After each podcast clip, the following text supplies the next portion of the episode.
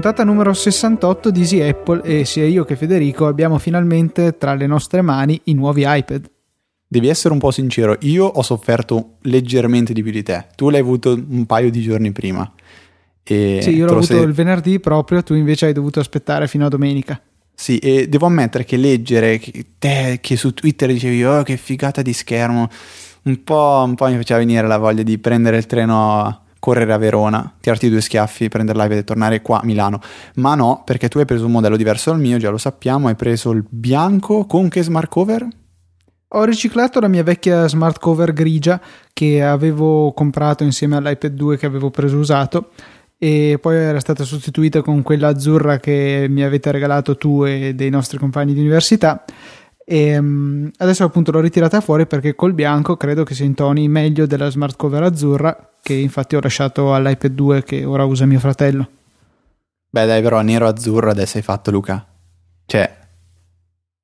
Sì, vabbè, so guarda, io, ogni paragone calcistico. calcistico. è totalmente avulso da quello che penso io. Per cui... Non abbocchi no. insomma le mie provocazioni. No, comunque invece l'iPad 1 che fine ha fatto? L'iPad 1 è stato venduto a un mio ex compagno di classe. Mm, giusto per dare un'idea magari a qualche utente che ha voglia di venderlo, era il 16 3G? Sì, 16 GB 3G, eh, l'ho venduto a 250 euro, eh, era nuovo però perché era appena stato sostituito dall'Apple Store. Ho capito. No, invece come ben sai ho la, la smart cover rossa in pelle e sono contento di questo acquisto. Anche se ho paura che la pelle sia un pochettino più delicata, anzi ne sono abbastanza convinto. Comunque Quindi, se ti interessa oh. vendono delle cover da mettere sopra le smart cover perché non si rovinino e poi ci sono delle ah. cover per le cover delle smart cover. Vabbè, conoscendo questa mia malattia, parlando di cover oggi abbiamo qualcosina da dirvi di interessante, eh? non cover ma pellicole. E Luca, una domanda così a caldo sei ancora convinto di aver fatto la scelta giusta acquistando il nuovo iPad e quindi andando a spendere questi altri comunque 700-800 euro quel che è eh, e consiglieresti l'acquisto a un altro utente adesso che ce l'hai tra le mani e l'hai usato per 4-5 giorni? Dipende, cioè, la risposta è chiaramente dipende, dipende da cosa uno ci fa, eh, dipende da quanto uno è malato per queste cose. Se uno è un malato di tecnologia ha la possibilità di spendere questi soldi, senz'altro è un dispositivo che dà molte soddisfazioni. Se uno ha già il 2 e tutto sommato ci si trova bene, non, non vedo la necessità di eseguire l'upgrade, anche se certo lo schermo lo vede chiunque che è notevolmente migliorato, però non è poi così indispensabile. Eh, ecco, ma questo so... schermo è tanto tanto migliorato, cioè secondo te eh, da vicino sicuramente c'è il netto miglioramento, la definizione è imbarazzantemente migliore, ma nell'uso normale dell'iPad, cioè quando lo si ha in mano a quella distanza che, che, che sarà boh 30 cm, 40, Ma sì, io, io tendo comunque a vederlo, sarà anche che io con il fatto che porto gli occhiali e non ho una vista proprio da aquila, se vogliamo dirla così, tendo comunque a tenerlo più vicino, per cui i pixel li noto di più. E, e sì, cioè io, io, comunque anche se li tieni a distanze normali, io tendo a vedere la differenza tra i due schermi. Eh, quindi sì, mh, mm, lo vedo comunque perché so che parlavamo eh, in questi giorni se effettivamente è poi così necessario questo aumento di risoluzione per eh, essere usato poi a delle distanze che sono comunque relativamente elevate e non permettono poi di distinguere così bene i pixel in ogni caso. Io ti dico questo perché ho sentito diverse persone dire che eh, questo schermo è ancora più affascinante, più eh, maestoso di quello che è mm, diciamo, quello dell'iPhone 4. Io sinceramente quando ho visto per la prima volta l'iPhone 4 me lo ricordo ancora quel momento che cioè, guarda, continuo a guardare la status bar, la batteria, dicevo, ma, ma no, no, no, non è possibile, non ci credo che...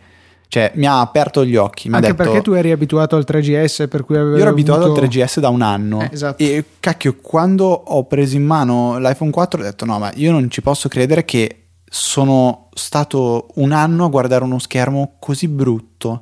Cioè, non era tanto l'iPhone 4 che aveva uno schermo fantastico, era più il 3GS che era diventato brutto. Io questo effetto invece non lo avevo avuto con l'iPad 2. Cioè, sì. rivedendo l'iPad 2, comunque non dico cavolo che brutto. Secondo me, anzi, devo dire la verità, eh, non lo si nota neanche più di tanto con le icone delle applicazioni.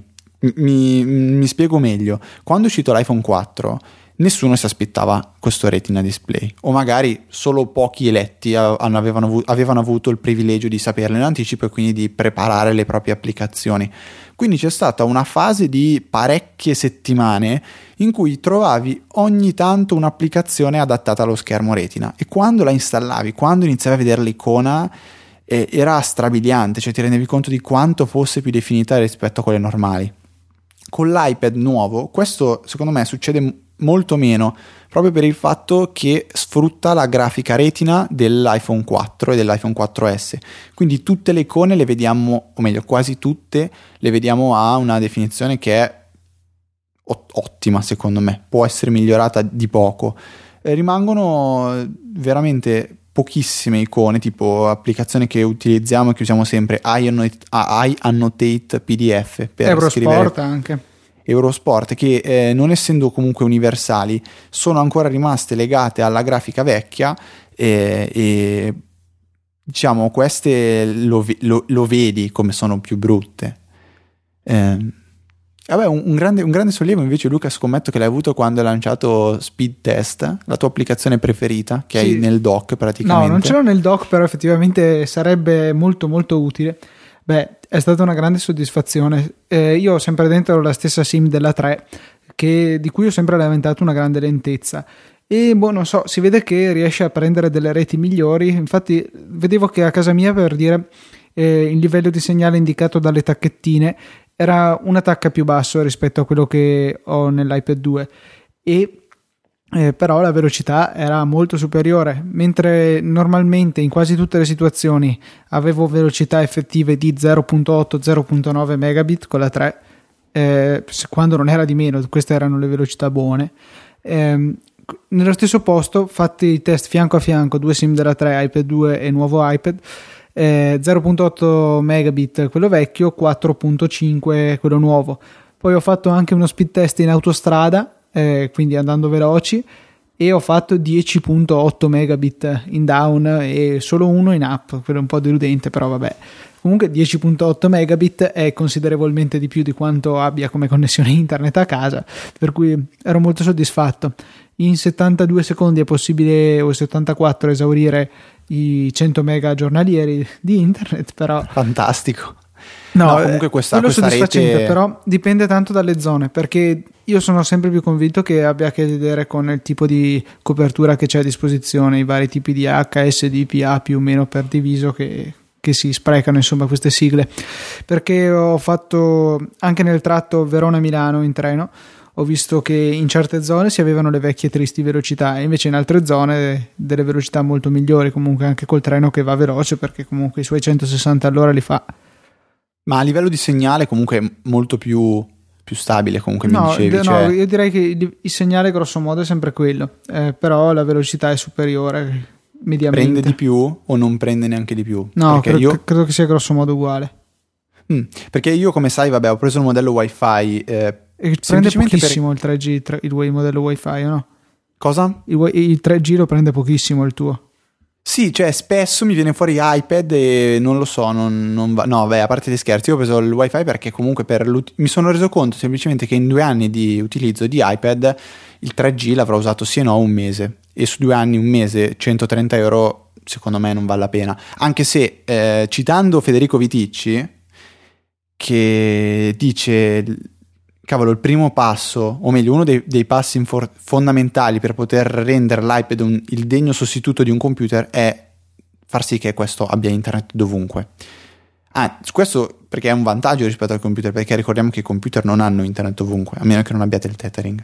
No, beh, non è detto, ci sono anche alcuni PC che hanno l'integrazione per il proprio 3G okay, integrato. Dai. Però quanti, quanti ce ne saranno in giro? No, cioè, abbastanza pochi, senz'altro. Quanti, quanti iPad ci sono in giro invece? Qualcuno di più. Qualcosino di più. Eh, Luca, a proposito di iPad, nuovi acquisti, qualche, oltre all'upgrade del, dell'iPad hai, preso qualche accessorio molto interessante se non sbaglio. Sì, eh, ho comprato una tastiera Bluetooth di cui tra parentesi trovate la recensione sul nostro canale di YouTube youtube.com slash easyapple.it, tutto attaccato. Eh, la tastiera in questione è la Logitech eh, Tablet Keyboard for iPad, quindi è una tastiera per tablet nella sua declinazione specifica per il tablet che noi tutti amiamo e devo dire che sono molto soddisfatto. Eh, ero partito per comprare magari di seconda mano su eBay eh, la tastiera Apple ufficiale Bluetooth, quella che è fornita con eh, gli iMac e i Mac Pro.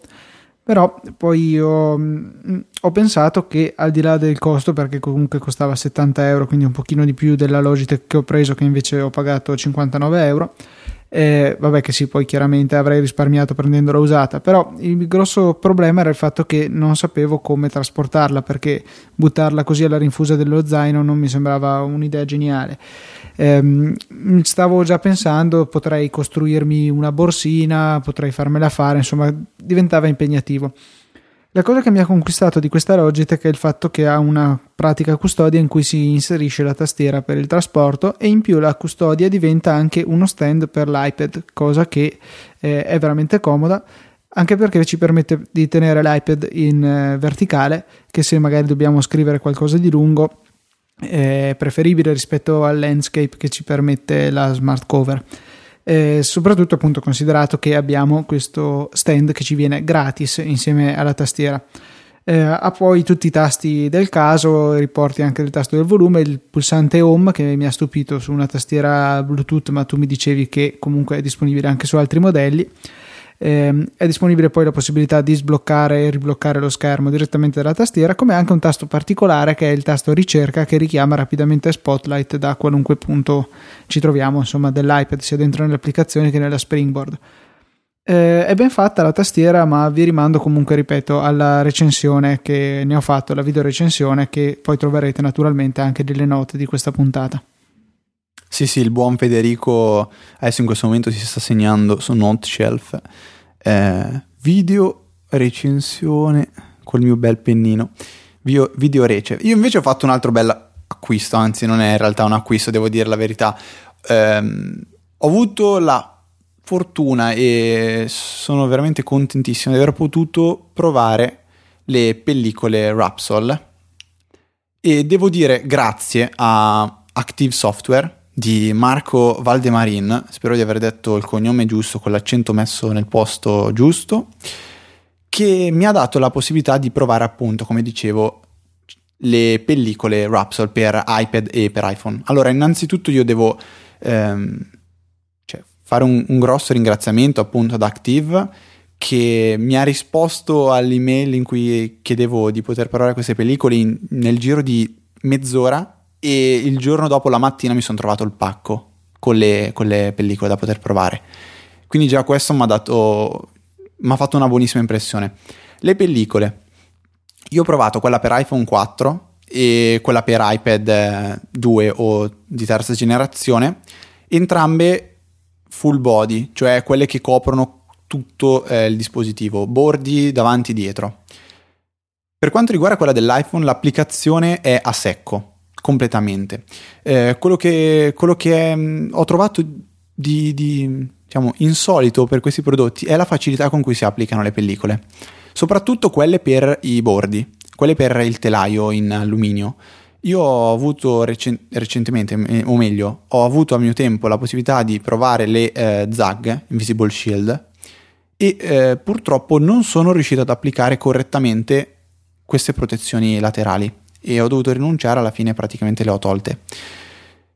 Per quanto riguarda il davanti e indietro, invece è fantastico perché ci sono delle linguette che, che sporgono sulla testa e sulla, sulla parte eh, bassa dell'iPhone che utilizzerete come prese, come presine. Eh, una volta poi applicata la pellicola avrete, sarà inclusa nella confezione una spatola, diciamo, per togliere le bolle e le poche rimanenti che non riuscirete a togliere con questa spatola scompariranno del tutto. Per quanto riguarda l'iPad, eh, dico il prezzo, allora quella che eh, ho avuto il modo di provare io costa 35 euro. Esiste però anche quella solo per il front che costa 18 euro e esiste la modalità anche quella privacy, quella oscura che non vi fa, non fa vedere agli, ai vostri vicini di, di banco i messaggini che mandate e costa 23 euro. E vabbè, ovviamente per acquistarla avrete tutti i link nel, nelle show notes dell'episodio. Per quanto riguarda quella dell'iPad, avrete in parte un'applicazione asciutta e in parte bagnata. Bagnata sul retro, asciutta sul fronte. Il, sul fronte l'applicazione è identica a quella dell'iPhone, cioè avrete le due linguette che eh, prova a, a, dirlo in modo più semplice, sono dei prolungamenti che sono posti sui lati corti della, dello schermo. Presi queste due linguette, applicando la pellicola sull'iPad avrete ancora qui una spatoletta apposta per togliere le bolle e poi in 24 ore si assorbiranno quelle rimanenti. E l'applicazione ancora qui l'ho, l'ho fatta molto bene, è rimasto solo un piccolissimo granellino di polvere che quando Luca ha visto ha detto, ripeti? strappo via tutto, ha detto, tipo sì, strappala, sì. fa no, no, no, non, non esiste, ha detto no, Luca è un granellino piccolo, fa no, no, strappala, strappala, eh, Luca stai tranquillo, stai lontano. E, per quanto riguarda invece il dietro, è un po' ricorda l'Invisible Shield, e cioè avrete da spruzzare il vostro liquido prima sulle mani, dopo sulla pellicola, poi va applicata e sistemata bene e qui avrete una spatola diversa fatta in una specie di gomma, sembra, sembra proprio una gomma di quelle per cancellare che servirà a togliere le bolle e il liquido rimanente da sotto la pellicola. Qui ho diciamo, eh, quando l'ho applicata inialmente ero preoccupatissimo, ho detto porca miseria, mi sa che qui ho fatto un qualche, una qualche cacchiata, perché eh, ai bordi comunque essendo l'iPad ricurvo faceva fatica ad aderire. Però sono stato lì un attimino attento ho fatto un pochettino più di attenzione ho lasciato riposare l'iPad e in questo momento è, è fantastica. Al tocco a me piace più del vetro. Ne discutevo oggi con Luca quando Luca mi ha insultato io ho detto no guarda Luca secondo me boh, rimane comunque troppo fragile per poterlo lasciare così nudo. Ehm, e al tatto a me piace veramente tanto. Eh, l'unica nota che possiamo mettere dire così è che si sentirà il leggerissimo spessore, qualche decimo di millimetro in più viene aggiunto. A differenza delle, dell'Invisible Shield, che eh, sono più gommose e, ondula- e fanno quell'effetto ondulato che a molti può non piacere, le Rapsol invece non avranno questo effetto. Sarà una pellicola eh, normalissima, leggermente più morbida ovviamente del vetro, ma molto piacevole al tatto. Quella che eh, soprattutto pensato... si nota il fatto che è molto molto liscia, il che è apprezzabile. Eh, la scorrevolezza del dito è ottima, soprattutto sull'iPad è una cosa utile eh, nel momento in cui andiamo a fare le gesture a quattro dita per passare da un'applicazione all'altra, in cui facciamo dei movimenti piuttosto ampi. E sul vetro vengono benissimo perché le dita scivolano. Di solito, quando c'è una pellicola in mezzo, le dita tendono un po' a impuntarsi. Invece, ho provato la tua Rapsol e devo dire che scorrono veramente bene.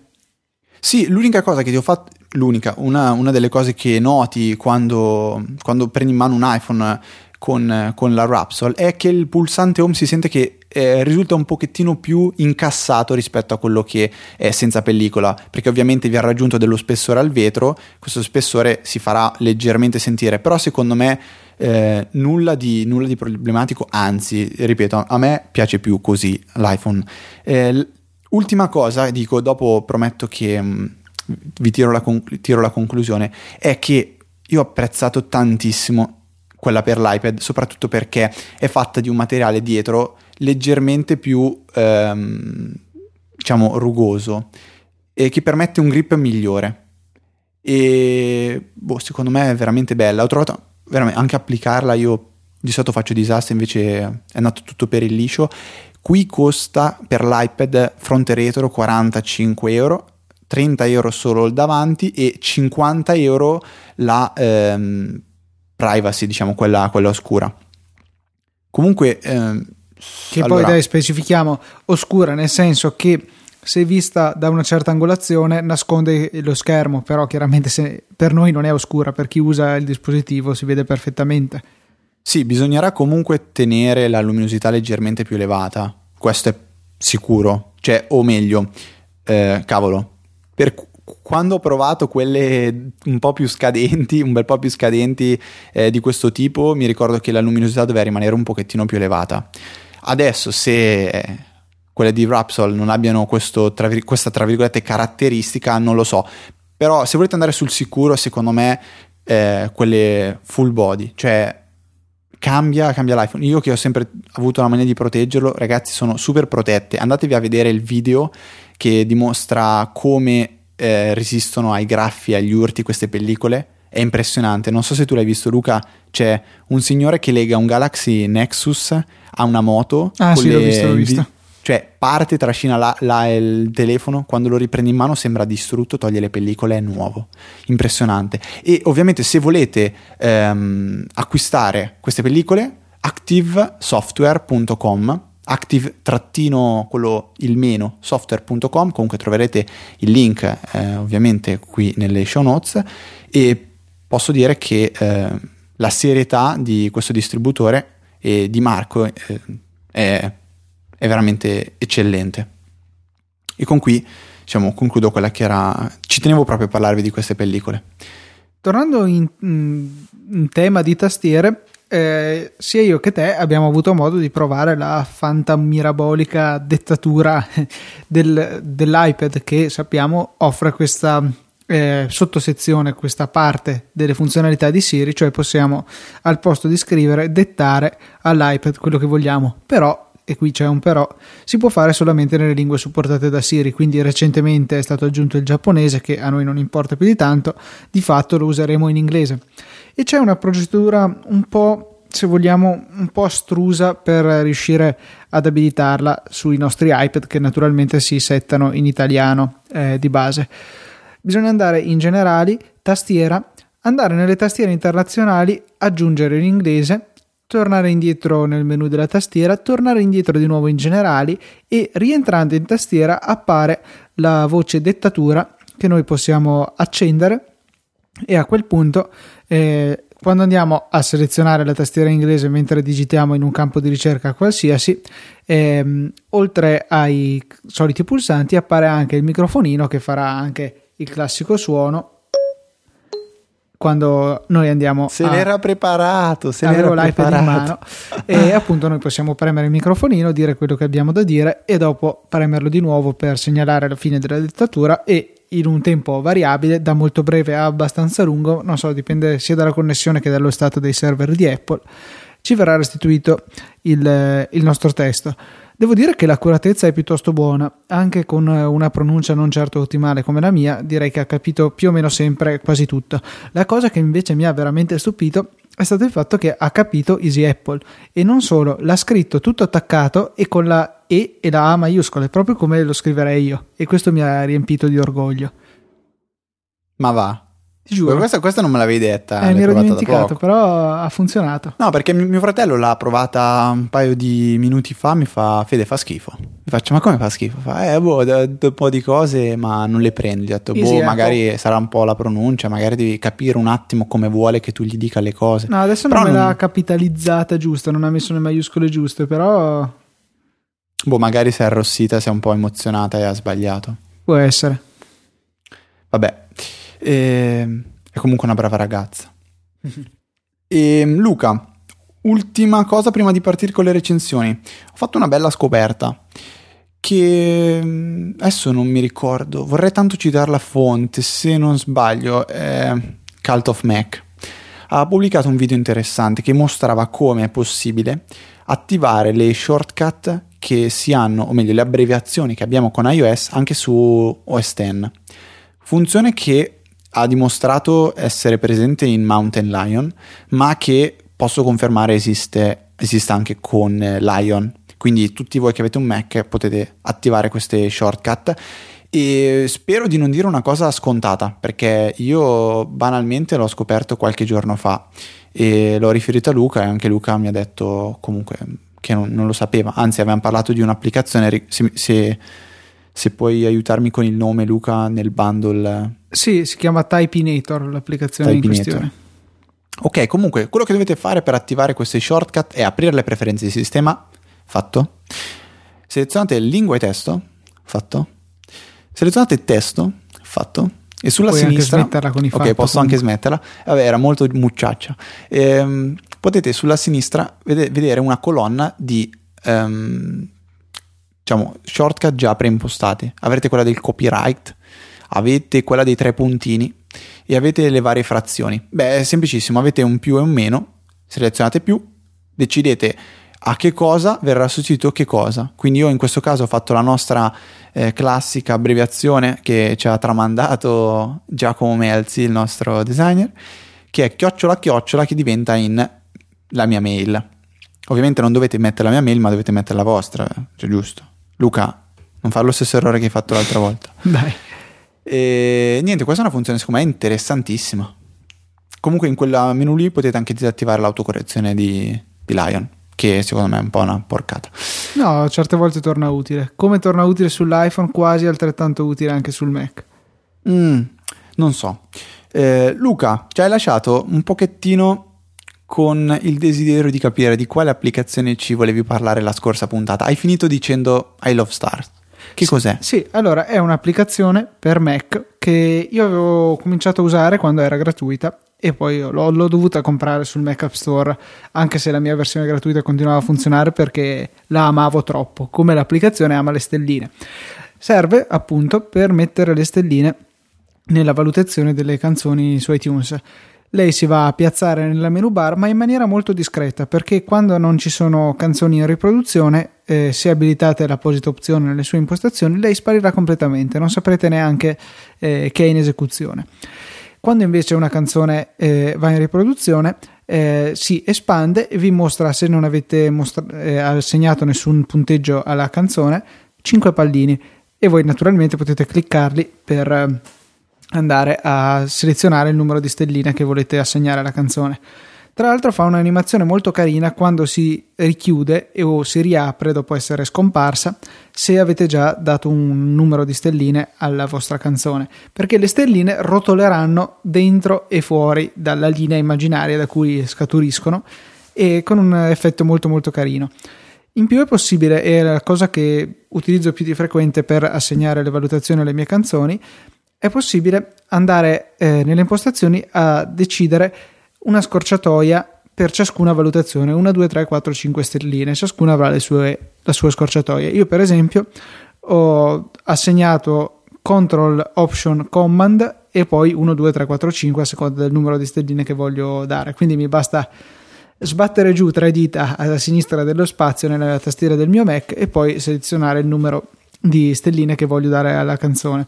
L'unica cosa è che non è possibile assegnare le mezze stelline con una scorciatoia perché allora sarebbe più comodo, bastava usare i numeri da 1 a 0 con 0 che vale 10, cioè 5 stelline, perché io ho abilitato anche le mezze stelline di iTunes che è possibile fare eh, tramite un comando da terminale, ora chiaramente non me lo ricordo a memoria, ma basta che cercate su Google eh, half star rating eh, iTunes e vi mostrerà il comando da fare.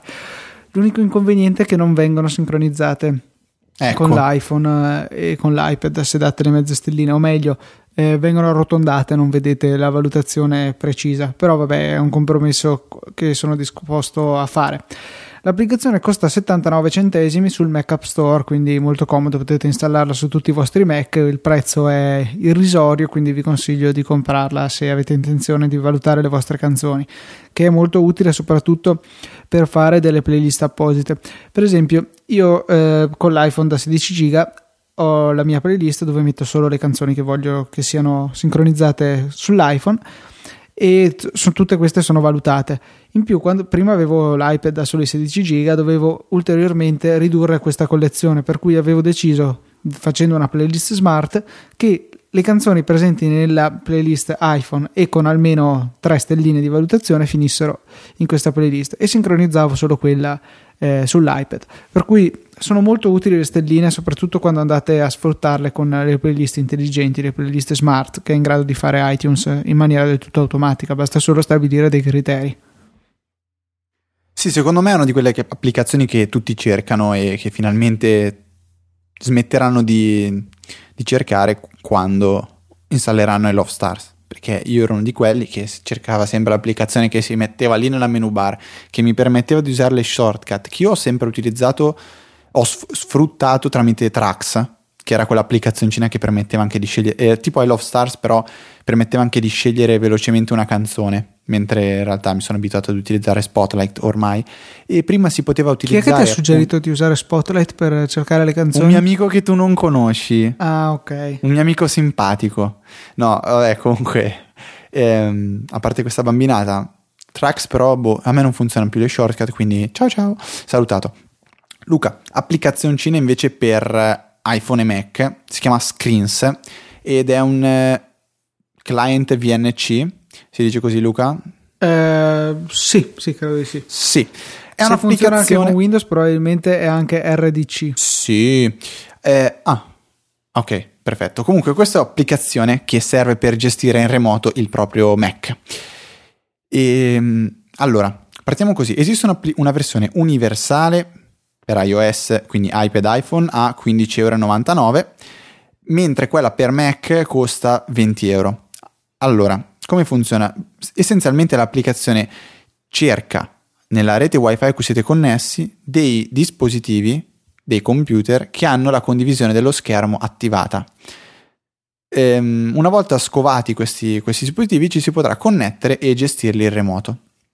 E funziona perfetto perfettamente perché è una di quelle applicazioni che sono subito pronte all'uso. La installi, la fai partire e ci sei. In più sfrutta iCloud per sincronizzare quelli che sono i dispositivi già riconosciuti. Quindi tra iPhone e iPad non avrete bisogno di reinserire per esempio ehm, i dettagli di, di un dispositivo a cui siete connessi perché verranno sincronizzati. Ecco, non vorrei dire una stupidata, ma le password naturalmente dovete reinserirle per una questione di sicurezza.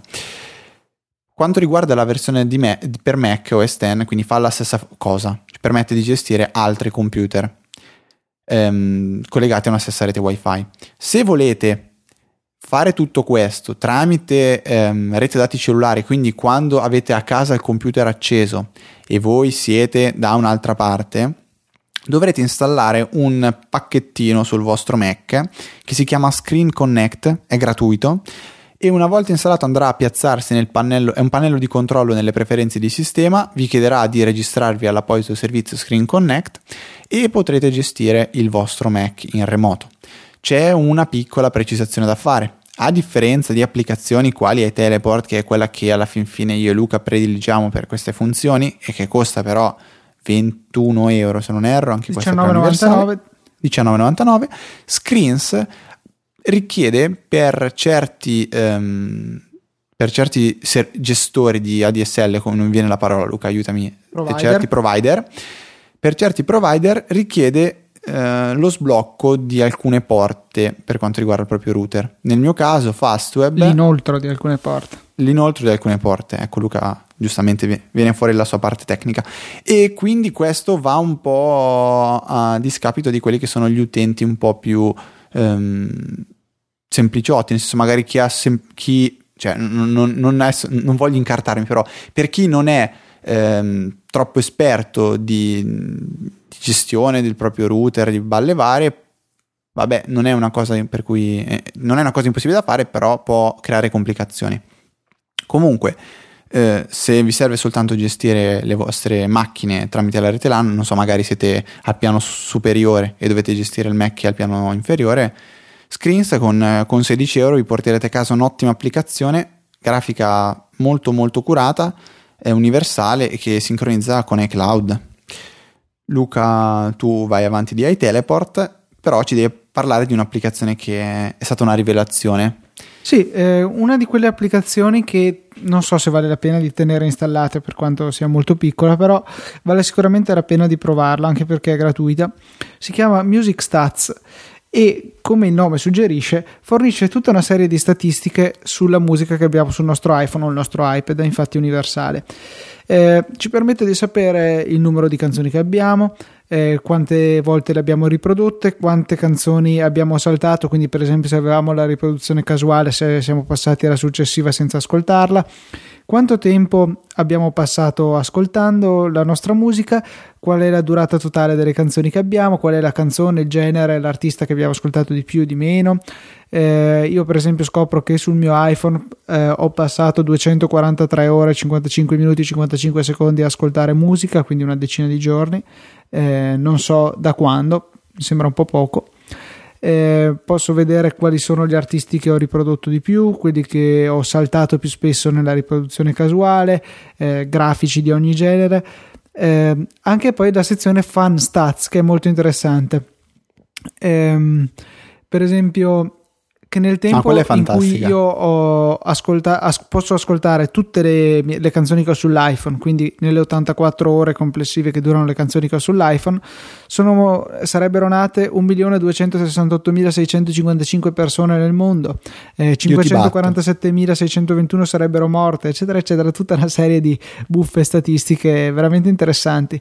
Ehm, vi consiglio... E ogni volta che finisci di ascoltare un'applicazione ti dice, quando ascolti una canzone ti dice adesso una persona è nata, adesso una persona è morta. sì. No, no, no sarebbe, sarebbe, terribile. Comunque vi consiglio senz'altro di eh, provarlo. Poi p- permette anche di fare delle auto playlist.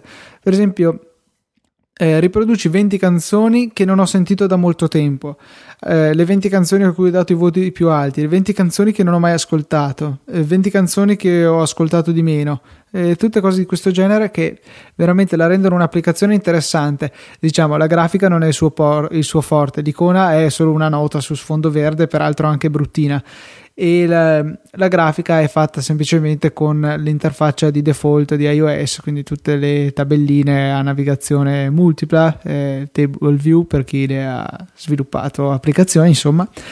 E comunque veramente efficace, un sacco di dati interessanti, gratuita, insomma, provatela. Sì, a parte la grafica e l'icona che sono raccapriccianti. No, la grafica non è raccapricciante, alla fine eh, non è tanto mm. diversa dall'app nativa impostazioni, eh, sì. eh, se ci pensi. Sì, boh, però sono quelle cose che secondo me, cioè un'applicazione del genere sarebbe, è, è, bella, è utile, è fantastica, è bella da far vedere agli amici, ma porca misera, fai una grafica fatta bene, fatta curata, magari anche customizzata, e la metti a 79 centesimi, sicuramente più gente te la comprerà e tu sarai più contento di farla vedere ai tuoi amici. No, non credo, sai, non, non so se un'applicazione del genere avrebbe poi tutto questo mercato.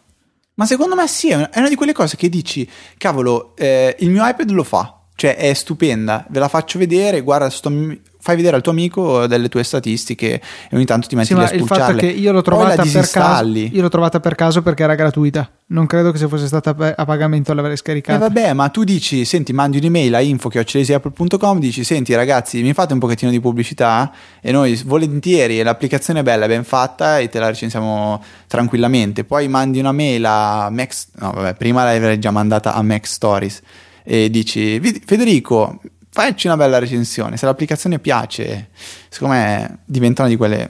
Proviamola. Bah. Boh. Sono poco convinto. Cioè, Angry Bird Space ha fatto 10 milioni di download, non c'entra nulla, ma porca miseria, in tre giorni 10 milioni di, di, di download per 2,39 euro sono praticamente 20 milioni di, di dollari in tasca. Mamma mia. Vabbè, non c'entrava nulla, però volevo dirlo.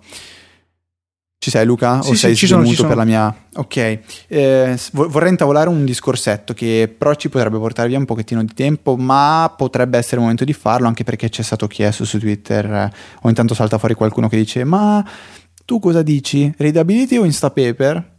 Eh, o, uh, o Reddit Later? Allora, io ho in mente un attimo il quadro della situazione, poi ti lascio la parola per dire un po' le tue esperienze e poi io dico le mie. Allora, la prima applicazione di questo genere è nata eh, dalla testa di Marco Arment, di cui vi abbiamo parlato più e più volte, che potrete seguire su Twitter come Marco Arment, ed è appunto, come già detto, Instapaper. L'idea era quella di rimandare la lettura di quelle cose si, di cui non si, tempo, non si aveva tempo di leggere nel momento in cui si trovavano. E l'idea era geniale, secondo me. Successivamente è arrivato Reddit Later e a portare un pochino di concorrenza che mai male fa e l'ultimo arrivato è Readability che come ha spiegato Marco eh, in una puntata del podcast in cui eh, del, del, suo podcast appunto Build and, Ana- and Analyze eh, Readability nasce inizialmente come una specie di collaborazione con Instapaper per poi staccarsi definitivamente e diventare quello che adesso vediamo, cioè un servizio gratuito che eh, tramite una, una, politica tutta loro cercano di supportare quelli che sono gli, gli editori principali. Ehm, Luca, tu cosa hai provato? Due sicuramente. Sì, io non ho mai provato Instapaper, o meglio avevo provato la versione gratuita eh, quando esisteva ancora, ma poi l'ho ho preferito eh, Read It Later. Boh, Ti eh, ricordi chi ce l'ha consigliata Reddit Later? eh, Filippo Dai, dai, che ci... Vigarella. Filippo Vigarella, alla fine di una puntata di boh, 50 puntate fa gli abbiamo detto dai, dici un'applicazione da assolutamente usare. Lui fa Reddit Later, questa applicazione qua dovete provarla. Allora, tu l'hai comprata subito. Io ho detto no, io aspetto domattina. Domattina scontata 79 che centesimi, l'ho comprata. pagata 4 euro. Cos'era? Quel che è eh, e niente. Eh, no, niente, vai avanti comunque. Partiamo con eh, appunto Comunque, Reddit Later. ecco, io sono sempre stato un utente di Reddit Later e recentemente sono passato a Readability perché è integrato in Reader, cioè in realtà solamente per questo, perché poi anche confrontando le due applicazioni, eh, quelle ufficiali, quindi Reddit Later e Readability, sono abbastanza equivalenti, grosso modo non ci sono eh, differenze sostanziali che mi facciano preferire l'una o l'altra. È apprezzabile il fatto che comunque in ehm, ehm, come si chiama? Scusate, in readability è presente una discreta scelta di font selezionabili. Ehm, però comunque boh, per il resto alla fine siamo molto lì come leggibilità degli articoli sia di giorno che di notte perché in entrambi è possibile invertire lo schema di colore siamo lì Ehm, lo uso spesso su Reader direttamente perché essendo integrato posso avere posso aprire una sola applicazione per vedere sia gli articoli che devo ancora leggere perché sono nuovi, devo vederli ancora scrutinarli, sia quelli che ho salvato per una lettura successiva. E, sì, ecco, qui Reader pecca un attimo, ma anche nella lettura normale degli RSS io gli ho sempre imputato questa mancanza, e cioè non è possibile invertire i colori per la lettura di notte o comunque col buio, che è molto più confortevole se abbiamo ehm, uno sfondo scuro e le scritte chiare. Poi, boh, per il resto, come ripeto, mi sembrano dei servizi molto molto simili. Mm, non so, non, non vedo motivi per eh, cambiare perché alla fine eh, Readability offre tutto il necessario. Instapaper invece è più completo, so che ha diverse funzioni aggiuntive, però non mi piace come impagina gli articoli. Per quanto invece devo dire che mi piacciono i nuovi font che ha incluso Marco nell'ultimo aggiornamento, in particolare quello di default, Elena, secondo me è molto carino. Però è specifico, io non ho mai provato Instapaper, però l- l'ho visto sull'iPad di Federico proprio oggi questo. Sì, ehm, cioè, per quanto riguarda Instapaper, io vedo che tanti, tanti personaggi famosi per- del nostro mondo, quindi che trovi su Twitter, Sean Blank, eh, Benjamin e mm, Gruber, tutti che parlano di Instapaper, non ho mai capito se perché comunque Marco Arment fa parte del, del loro gruppo o no. Quello che so è che tanti utenti odiano Marco Arment perché è uno che se la tira parecchio. Eh, io mi sono, vabbè, per- ho avuto il mio periodo in cui volevo provare Instapaper perché cerco di dirvi un attimo quali sono le, le grandi differenze. Io so di aver scol- colto un po' la sprovvista Luca, ma Luca è naturale. Io invece mi sono preparato delle cosettine da dire. Ehm, allora, Instapaper in pagina, come hai detto giustamente tu Luca, malissimo secondo me gli articoli. Perché questo lo spiega, lo spiega Marco Arment. Dice: Io non voglio rischiare che vengano troncate delle parti di testo. Qui mi rifaccio a un esempio che avevo già fatto tempo fa. Era è come parlare, è come se vogliamo paragonare a un filtro anti-spam. È meglio che ogni tanto qualche mail di spam arrivi nella nostra inbox piuttosto che qualche volta qualche mail importante non arrivi. Quindi è molto meglio che durante la lettura dell'articolo su Instapaper ti, ti trovi diciamo, dei link o qualcosa di fastidioso piuttosto che trovarti del- dei troncamenti. Questa è un po' la sua logica. Per quanto riguarda che l'applicazione in comunque sé, non fa una piega. non fa una piega, però io preferisco invece No, ma che secondo quelli- me, al di là del fatto di dove taglia il parser degli articoli, eh, è anche proprio l'impaginazione di per sé, come sono spaziati i testi, l- l- i titoli, come so- sono più belli secondo me su Reddit Later e su Readability.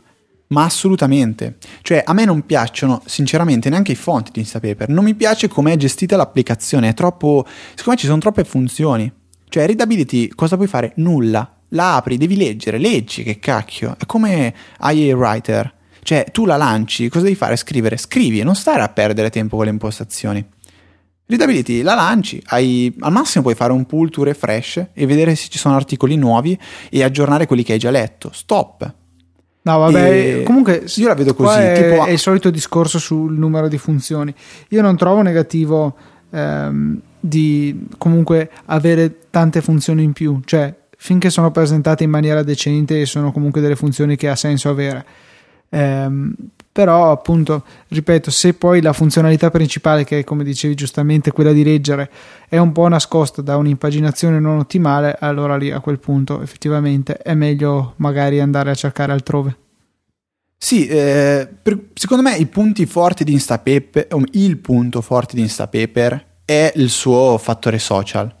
Cioè, andando a guardare ehm, chi si segue su Twitter, verrà detto chi di questi utenti che noi seguiamo utilizza Instapaper e si avrà la possibilità di vedere quali articoli hanno, hanno, spuntato con il cuoricino, con il like, appunto questi utenti che noi decidiamo di seguire e si possono trovare articoli interessanti.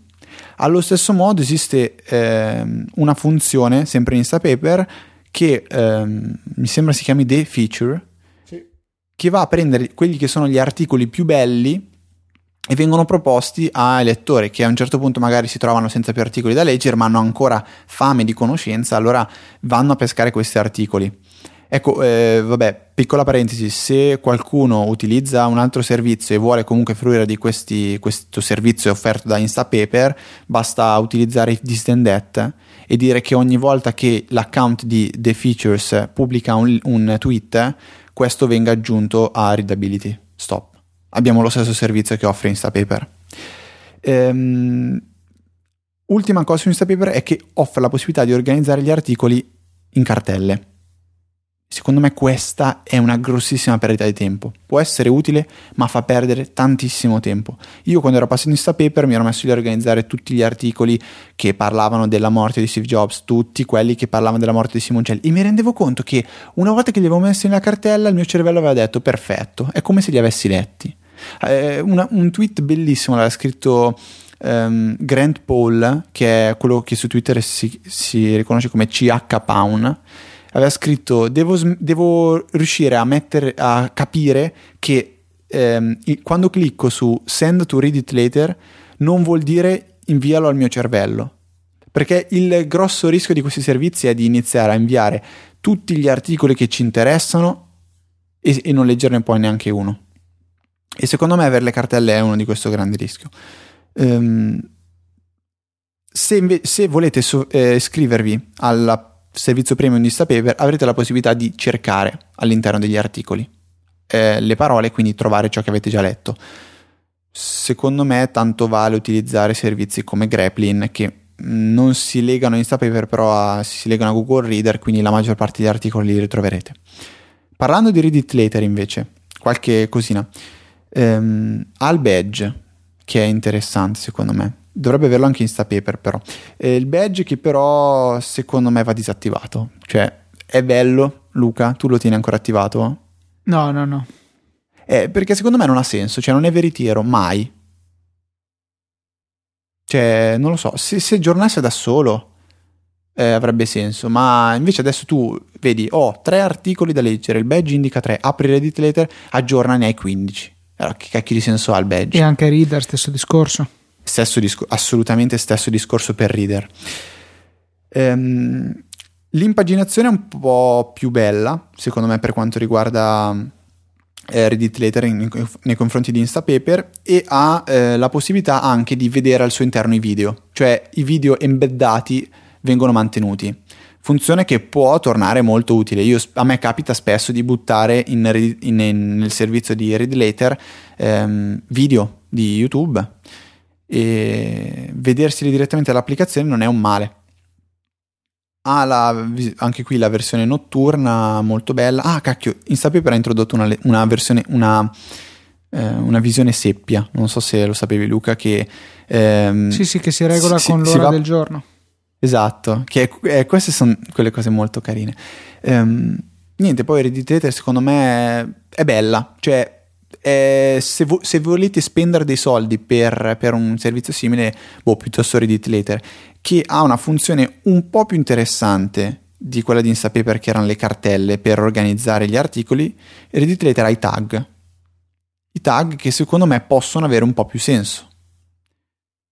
Però vabbè, L'ultima arrivata è Readability, gratuitissima, si integra con Reader, l'applicazione fa schifo, cioè non è vero, fa schifo perché non si aggiorna da sola, però per il resto funziona perfettamente, la visione notturna è fantastica, i caratteri, i font, io li adoro praticamente tutti, ehm, e la versione per iPad è, cioè le, leggere, leggere, con Readability su iPad non, non, non ha paragone con, con gli altri servizi secondo me, cioè soprattutto la visione notturna, che non è non vedi lo sfondo nero nero, ma lo vedi quel nero chiaro, tipo Tapbots, tipo Tweetbot, un pochettino più scuro, secondo me è fantastico.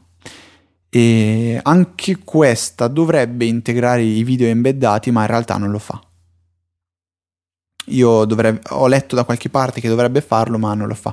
Eh, sì, capita a volte che fallisce nel, nell'impaginare l'articolo però raramente. Cioè, Luca, qu- quanti articoli in un mese? Uno? No, non so, veramente pochi. Cioè, tant'è che non ho neanche presente l'ultima volta che è successo.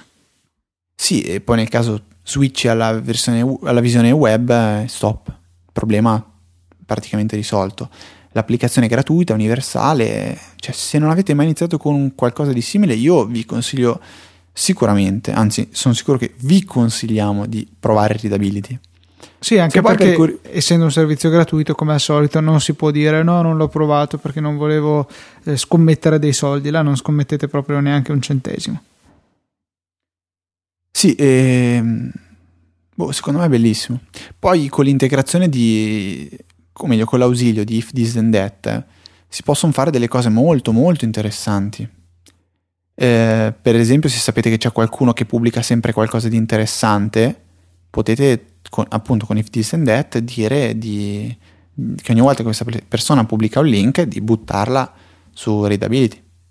Non sono sicuro che si possa fare per ogni volta che viene pubblicato un link, ma forse ogni, per ogni volta che viene pubblicato un tweet si può fare da una persona. Questo diventa un pochettino più eh, complicato, ma vabbè, si potrebbe affinare questa cosa.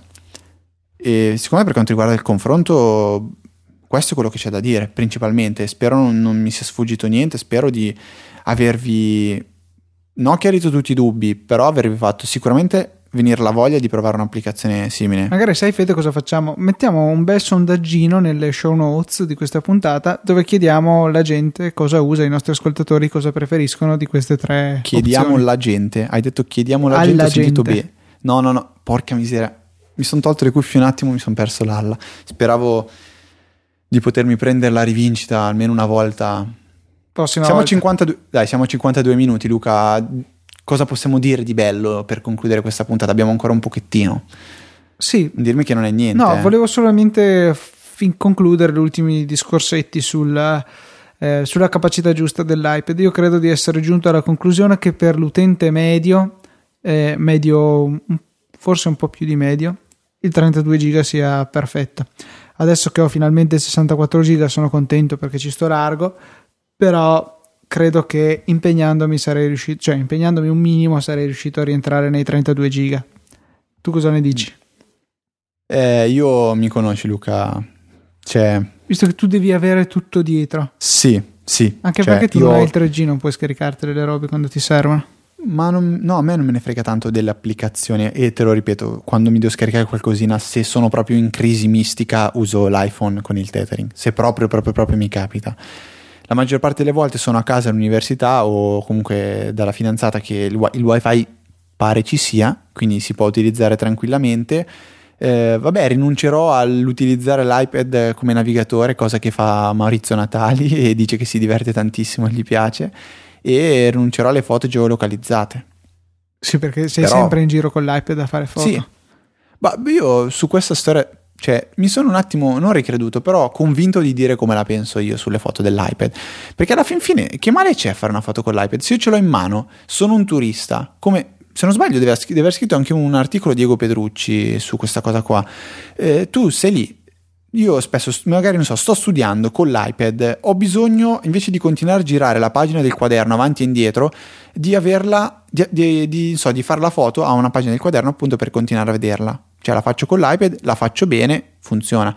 Sono turista da qualche parte, sto utilizzando una, una di quelle bellissime applicazioni per le guide turi- per, um, per i turisti. Eh, vedo qualcosa a cui fare una foto, la faccio con l'iPad. Poi adesso che le fa anche bene, che ben venga. Boh, rimane male. sempre poco furbo a vedersi, cioè non, non so, non, ancora, no, cioè... non è ancora una cosa normale da vedere. Poi secondo me adesso con, um, visto che con iOS 5.1 hanno cambiato la posizione del tasto della fotocamera, cioè sì, se hai l'iPad, l'iPad ce l'hai in portrait, ce l'hai sul pollice destro, il tastino che è molto molto più comodo. Cosa che invece su... non c'è ancora se tu da Tweetbot provi a scattare una foto. Se tu clicchi take photo ah, or wow. video, non si ha ancora la vecchia interfaccia della fotocamera. Ah, fantastico, questo non lo sapevo. Tra l'altro non, è una cosa che non avevo neanche notato con l'iPad 2. Eh, non so perché. Non, non avevi mai notato sbagli- che eh, il tasto era sempre fisso? No, è che il ta- non è sempre fisso, è sulla, è sulla destra praticamente. Sì, ma prima era sempre sotto. Esatto, ma con iOS 5.1 non, non mi sono reso conto No, no, anche nell'iPad 2 era cambiato, sì, sì, sì. Sì, sì, no, infatti me ne sono accorto solo con l'iPad 3 oggi quando ho detto ciao, prova a fare una foto. Comunque vedi, eh... cioè, il eh, fatto che comunque uno deve dirsi, bah, proviamo a farla una foto, mi sembra già abbastanza indicativo sul fatto che non è un dispositivo particolarmente indicato.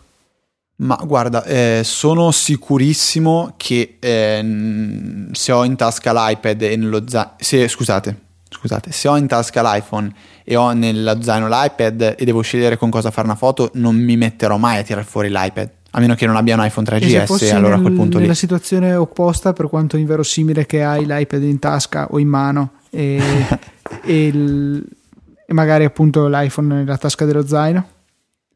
Ma io se ho in mano l'iPad faccio la foto con l'iPad. Cioè c'è poco da fare. Tanto cioè, non possiamo dire, a trovare scuse sul eh ma poi non ce l'ho sul Mac. No perché comunque con PhotoStream volendo, volendo ce, lo, ce, la si ha. Eh, le foto le fa anche meglio dell'iPhone. Eh, l'unica cosa che non ha è l'HDR ma il flash, boh, il, il flash. Eh, il flash secondo me non lo vedremo mai sull'iPad proprio perché rimane una fotocamera occasionale Ehm, sì, però boh, se avessero bene, messo però una fotocamera decente anche sul davanti per fare le videochiamate sì, in questa, HD questa, connessioni questa, questa, è la cosa più sbagliata secondo me. Cioè esiste FaceTime HD per qual motivo non non metterla su, su, un iPad. Che è il Forse dispositivo su posso... cui FaceTime rende di più in assoluto, cioè tu eh, hai ma... una cornice da foto con la faccia della persona con cui stai parlando, le classiche immagini dei nonni che parlano con i nipoti che ci fanno sempre vedere negli spot di Apple sarebbero state perfette in HD. Posso dire la mia stupidata magari, Luca correggimi se sbaglio, ma non è la fotocamera ad essere dei, uno dei grandi eh, parametri che eh, vincolano lo spessore di un dispositivo? Non lo so. Cioè, se non sbaglio, io avevo letto che comunque la fotocamera va a incidere molto sullo spessore del dispositivo. Sullo spessore del dispositivo. E... Ma su una fotocamera con l'ottica fissa come quella anteriore non credo, credo che sia veramente molto ridotto il suo spessore. Eh, lo so, però non so, magari per farla cioè, diventare HD avrebbero aumentato allo ancora. schermo di un MacBook Air che è finissimo. Comunque c'è dentro una telecamera, per cui non credo che sia sì, particolarmente eh, influente. Sì, non lo so, guarda, io ho detto, ho detto una questa mia improbabilità. Eh, rettif- eh, no, non è che rettifico, eh, voglio, ci tengo a precisare, l'ha scritto un articolo Diego Petrucci sulla, sulla fotocamera dell'iPad eh, posteriore, si chiama Apologia della fotocamera posteriore dell'iPad e probabilmente mi ho citato senza ricordarmi neanche parte del suo discorso. Quindi, boh, me- memoria. Boh, la mia memoria si è ricordata senza che io volessi ricordare. Ve lo, tro- ve lo metto nelle show notes del, dell'episodio, andate a dargli una lettura che secondo me vale, vera- vale veramente la pena eh, leggere le sue parole, la sua riflessione. Per quanto riguarda il tempo, siamo a 58 minuti, sì, siamo alla 59. Fine. Quindi, è il momento dei saluti. Qual- qualcosa da aggiungere, Luca, o vuoi solo salutare? Voglio solo salutare tutti quanti, invitarli a guardare la recensione che ho fatto della tastiera Logitech e dirmi cosa ne pensate magari. Ma nessuno la guarderà Luca. Cioè Va è bene, brutta. Adesso vado a toglierla da YouTube. Oh. Vai a toglierla da YouTube, io ti saluto, ci vediamo domani mattina, mentre noi tutti ci sentiremo settimana prossima, come sempre di venerdì, ore 17, con una nuova puntata di Easy Apple.